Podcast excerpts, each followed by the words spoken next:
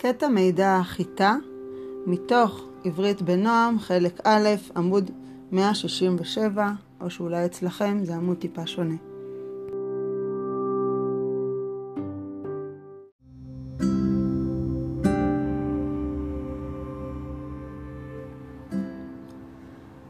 כשאתן שומעות שנלמד על חיטה, או על כל צמח אחר, ישר אתם יכולות לשאול את עצמכם כמה שאלות. למשל, איך נראית החיטה, או היכן היא גדלה, או באיזה עונה היא גדלה, או למה היא משמשת. על כל צמח אפשר לשאול בעצם את השאלות האלו. ולכן, אם אנחנו נשאל מראש את השאלות האלה, כשאנחנו נקרא, נחפש את התשובות. ואת התשובות נכניס לכותרות. הכותרות תהיינה מראה הצמח, זה יעלה לנו על איך הצמח נראה. שימושי הצמח יענה לנו על אה, למה הצמח משמש. באיזה עונה הצמח, הצמח גדל, בעצם הכותרת שניתן, עונת הצמיחה. ומקום גידול הצמח יענה לנו היכן הצמח גדל. אז אתם יכולות להשלים בעמוד הקודם לעמוד של החיטה, את, להתאים את השאלות לכותרות. מיד לאחר קריאת קטע המידע על החיטה. כעת אקרא את קטע המידע על החיטה, נא לעקוב אחריי. החיטה החיטה היא סוג של צמח ממשפחת הדגניים ומן הצמחים החשובים ביותר לאדם. גבעול החיטה זקוף בצור... בצורתו כקנה ארוך. גובהו מגיע ל-50 עד 70 סנטימטרים, ובראשו תפרחת שיבולים.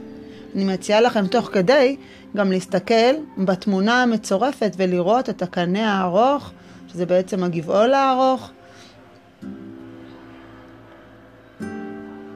אני בשורה 5. גרגירי החיטה צרים והם צומחים זה מול זה. בצידי הגבעול, את החיטה זורעים בסתיו. החיטה צומחת בחורף וצבעה ירוק. כשהיא מבשילה בסוף עונת האביב, משתנה צבעה לצהוב. האדם טוחן את גרגירי החיטה כדי לייצר קמח וממנו להכין לחם. את החיטה מגדלים בצפון הארץ, במרכזה ובצפון הנגב. לחג השבועות, חג הקציר, היו מביאים לבית המקדש את החיטים הראשונות שקצרו.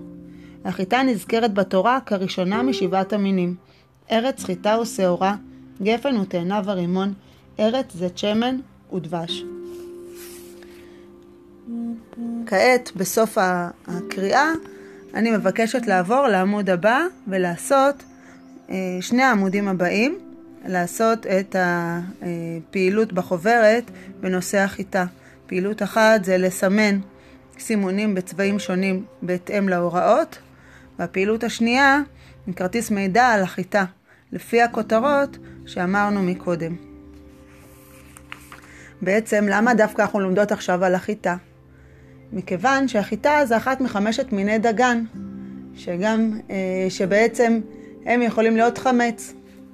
אז לכן החיטה קשורה לנו לכאן. בפעם הבאה נלמד על שעורה, ואז אחר כך נערוך השוואה בין החיטה לשעורה.